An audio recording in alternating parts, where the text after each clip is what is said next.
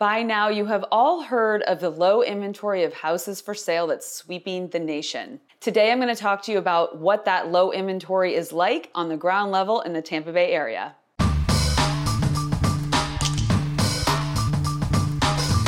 Hey everybody, Melanie Atkinson here, realtor with Smith & Associates in beautiful Tampa Bay, Florida. So I've been a realtor for a long time and I thought I was prepared for the pace of the market in 2021. I don't know if hmm. anyone could have prepared themselves for what the first two months of this year have been like. I can describe the first two hmm. months of 2021 in a lot of different adjectives from euphoric to the sellers that are cashing in and the buyers that are getting the houses that they want to downright frustrating for most buyers and even unfair for a lot of buyers. In Hillsborough County right now, which is the county that Tampa is located in, we have only three weeks of single family home inventory on the market right now. A balanced housing market is illustrated when you have about six months of inventory on the market. We have three weeks. That is not balanced at all. It's a seller's market for sure. So, how do you navigate this market? Should you jump into this market? And what tips do I have to give you to be successful in this market? Quick disclaimer if you are buying anywhere other than the Tampa Bay area of Florida and you have a trusted realtor, listen to him or her. What works here might not work there, and you need to listen to the person that you trust. Okay, how do you navigate this market? First, you need to enlist the help of a trusted, knowledgeable, and experienced realtor. I know, great first advice from a realtor, but please don't push that thumbs down button yet. There's a reason that I'm telling you this. This is my first piece of advice because it is very true. Being a buyer in a seller's market like today's is, is a bloodbath. This is a multiple offer, escalation clause, post occupancy, I will buy your kids a pony if you sell me your house kind of market.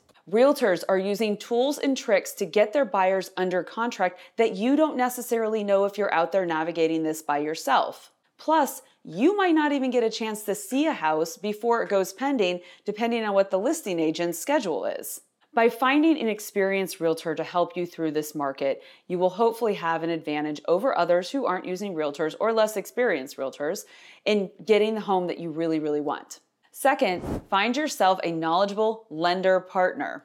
Just like your realtor, if you have a good and competent lender, they can help you win a bidding war. Find a lender who is willing to call a listing agent for you after you submit an offer so the listing agent feels confident that that lender will be able to close the loan and that you are qualified. Also, find a lender that will explain to you why having a pre approval letter means so much more than just having a generic online pre qualification letter. Find a lender who will communicate with you during the entire process and help get you to the closing table. My third piece of advice is to look closely at your finances because you might have to get creative. It is very normal for a buyer right now to guarantee to pay a certain amount over appraised value in order to win that contract. You may have to put down a larger down payment, or the seller might want you to put more of an escrow deposit down. You may want to sell your current house in order to have a larger down payment, but good luck getting a seller who will accept a contract contingent on the sale of your home. So you may need to tap into other money sources such as investment accounts. If you are lucky enough to be a cash buyer and you're offering the same amount that the finance buyers are offering, then most likely you will win those contracts. Any way you look at it, having more money available to spend is more advantageous when in a multiple offer situation. Now, remember what I said about a minute ago about the market being unfair? This is one of those examples, and I wish it wasn't like that, but unfortunately, that is what we're seeing right now in the market. But don't fret, if you don't have a lot of money to put down, I will have an option for you in a little bit. My fourth piece of advice in navigating this market is to be flexible, but don't settle. It is very easy to get caught up in the excitement of a new home that just hit the market. You see people lined up to see the house, the agent's asking for highest and best after 12 hours on the market. You start panicking and throw everything you can into an offer. Stop and take a breath and make sure this house is one that you actually like. Does it fit your needs? Is it in the area that you want? Is it the right choice for you and your family?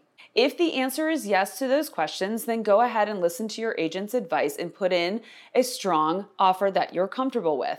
If the answer is no, then don't be afraid to move on. Houses come on the market all the time. I know it doesn't feel like that because there's so few on the market, but there will always be another house. I see it all the time, and a lot of my clients can attest that that's true. They get very upset about losing multiple offer situations, but then something comes on the market that's way better than that other house. All that being said, I don't want you to settle, but I do need you to be flexible. So if there's easy things to fix, like cosmetic items, don't let that stand in the way of making the offer. It is hard to find an absolutely perfect home whenever there's not that many on the market. So be flexible on the wants, but not as flexible on the must haves. So, Melanie, if everything is so crazy, why should I even jump into this market as a buyer? Obviously, that's a question that only you can truly answer, but what I'm seeing from most of my buyers is they are choosing to jump into this market for three reasons. Those three reasons are historically low interest rates, flexibility in where they can work because of working from home, and out of town buyers who are looking to leave more expensive states to come here to Florida where we don't have as much in taxes. If you do decide to jump in as a buyer, just please understand that this isn't a dip your toe in the water type of market. This is a dive in headfirst in the deep end market, which is why I advised you to get your team in order first. You have to be ready because houses don't last that long on the market. So if you're a serious buyer, you have your team together, you have to go out and see houses very quick and make offers very quickly. Strong offers.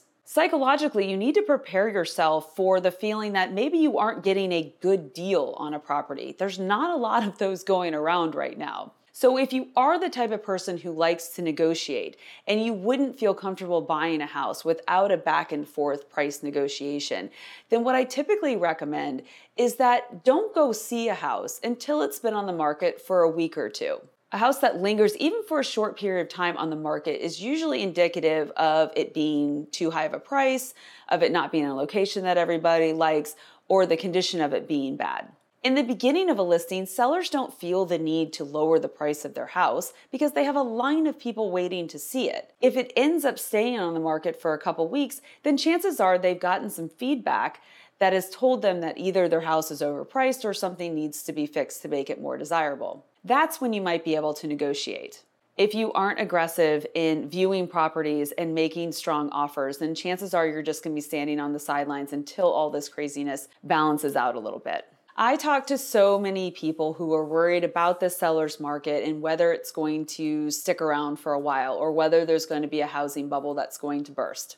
And I'm here to tell you that I worry about the same things. The last thing that I want is for my buyers today to be sitting in a house that they can't sell a couple years from now. So, whether today's buyers are overpaying remains to be seen, and there's a lot of economic factors that will play into what happens to the housing market in the next couple of years. We can debate all day long about the housing bubble, but there is one factor that I do want to highlight, and that is supply. Not enough supply and too much demand is one of the major reasons for the seller's market. Yes, people want to buy bigger houses and lock in these low interest rates. That is part of what's creating demand. But looking at the bigger picture, millennials are now the prime age for buying homes. The economy has been good for the last decade. They have good jobs. They have families. They have paid off their student loan debt. They are a huge pool of buyers. That wasn't the same back in the last downturn. They were still in school. Add on the fact that the baby boomer generation is living longer, they're healthy, they're not moving out of their houses. Some of them are even buying second homes, which further increases demand. And when they don't sell their houses to millennials or Gen Xers, then we don't have any supply. Another factor that I was reading about this week was during the Great Recession, especially here in the Tampa Bay area, about 2008 to 2011, we had very little new construction. So for four years, builders were not creating inventory. Now we have builders scrambling to build as fast as they can to keep up with inventory demands, but we were four years behind. Also, keep in mind that our demand here in the Tampa Bay area is coming from a lot of out of state buyers. My point in highlighting all of this is not to say that there won't be any sort of market correction in a few years. It's to say that the demand is not really going to go down. We still have people coming to live here. We have a population of people who are buying homes. We have an older population who are not selling homes and builders that can't keep up. So, all of these people need houses. They need condos, they need townhouses, they need apartments, they need a place to live. That's not really going to change. It's going to take a long time to get out of this inventory hole that we are currently in. So, those are just my thoughts on supply. It's one of the things that I don't think people talk about enough, and I'm seeing it all over the place here on the ground level in the Tampa Bay area.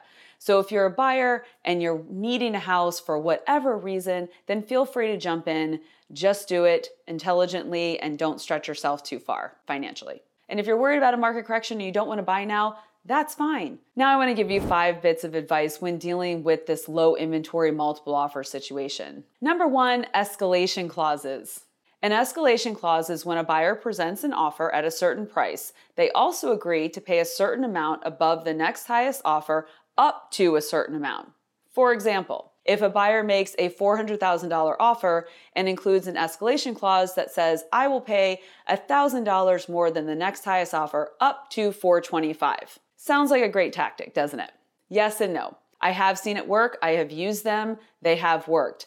But a lot of sellers do not like them. And here's why. If they ask for highest and best offers and you're giving them an escalation clause, you're basically telling them, hey, I'm willing to pay 425, but only if someone's willing to pay 424. And then I'll pay $1,000 more than that and I'll pay 425. Buyers want to use them because they don't want to feel like they're grossly overpaying for something, but sellers don't really like the fact that buyers are trying to get it for a lower price than what they're actually willing to pay for it. So if you're using escalation clauses and you keep losing in multiple offer situations, I would suggest that you think twice about it and maybe next time just put in your highest offer. Number two, being a cash buyer who is actually financing. On a Florida contract, you can waive your financing contingency and technically be a cash buyer, but still be getting financing. This means that you are very confident of your ability to get your loan and you're willing to risk your escrow deposit if for some reason you don't get that loan. Also, keep in mind by waiving this contingency, you are also going to be at the mercy of the appraisal. If it comes in low and you don't have an appraisal contingency, then you will be paying the difference between the appraised value and the contract price. Now, this is a tactic that's working very well in this multiple offer situation, but you need to make sure that you're going to qualify for the loan. So, have lots of conversations with your lender before you do this because you don't want to lose your escrow deposit. Number three, post occupancies. It's not always about price for sellers. Sometimes they greatly value flexibility in when they need to move out and would really love to be able to stay in that house for a week or two after they close. If you as a buyer have housing, say you're in a rental for a month or two longer, and you're able to offer the house for the seller to stay, then they very well might take you up on that. I won't go into all of the details about what's required in the post occupancy. Just keep in mind that you do want to have a solid post occupancy agreement and you might want to consult an attorney in order to make sure you have everything covered in that agreement. So remember earlier when I said if you don't have a lot of money to put down on a house that you might have an option, this is the option that I want to tell you about. You need to consider new construction options. Why? You're probably going to have better luck if you're an FHA buyer or if you only want to put 5% down on a conventional loan with builders. Builders are not afraid of these types of loans. They do them all the time. You're not necessarily in a multiple offer situation with a builder, so you're not competing against somebody else. A lot of my buyers have had a lot of success in getting contracts on new builds. Now, the downside is that you might have to wait a while for that new build. Builders are not negotiating on price right now. But when comparing a new build to a resale with multiple offers, a lot of times if you don't have enough money down or enough cash to be creative, then you don't win that multiple offer situation. So, new construction is really a great place for you to look if you have it in your area. Now, my last tip is for all of you sellers out there and to remind you guys to not get lazy and don't get greedy. Just because the market is going crazy doesn't mean that every buyer is going to want to overpay you for your house. You still need to follow the same basic rules of selling. Prepare your house perfectly, declutter, paint, do whatever you need to do to make sure that your house looks perfect the day it goes on the market. Regarding price, I know it's tempting to put it super high because everyone's bidding over, but keep in mind that if you price the house near market value, you'll have more people looking at it and buyers will offer over. If you price it too high, then you might be one of those houses that lingers on the market that people will want to negotiate with later on. Buyers always determine the value of a house. So if it is at market value and buyers determine that it's worth more, they will offer higher. If they determine it's worth less, they will offer lower. So don't get greedy. We are just now heading into the spring and summer market here in the Tampa Bay area, and I am expecting it to be as crazy as the last two months have been. Please remember to make good decisions during this time and work with people who you trust to represent you. You've been listening to the Melanie Loves Tampa Bay podcast experience. Thank you for your support. Consider subscribing if you want to learn about real estate, homeownership, or living in the Tampa Bay area. You can also follow me on YouTube, Instagram, Twitter, and Facebook. Links are in my show notes. Or visit my website, melanielovestampabay.com. See you in the next episode. With love, Melanie.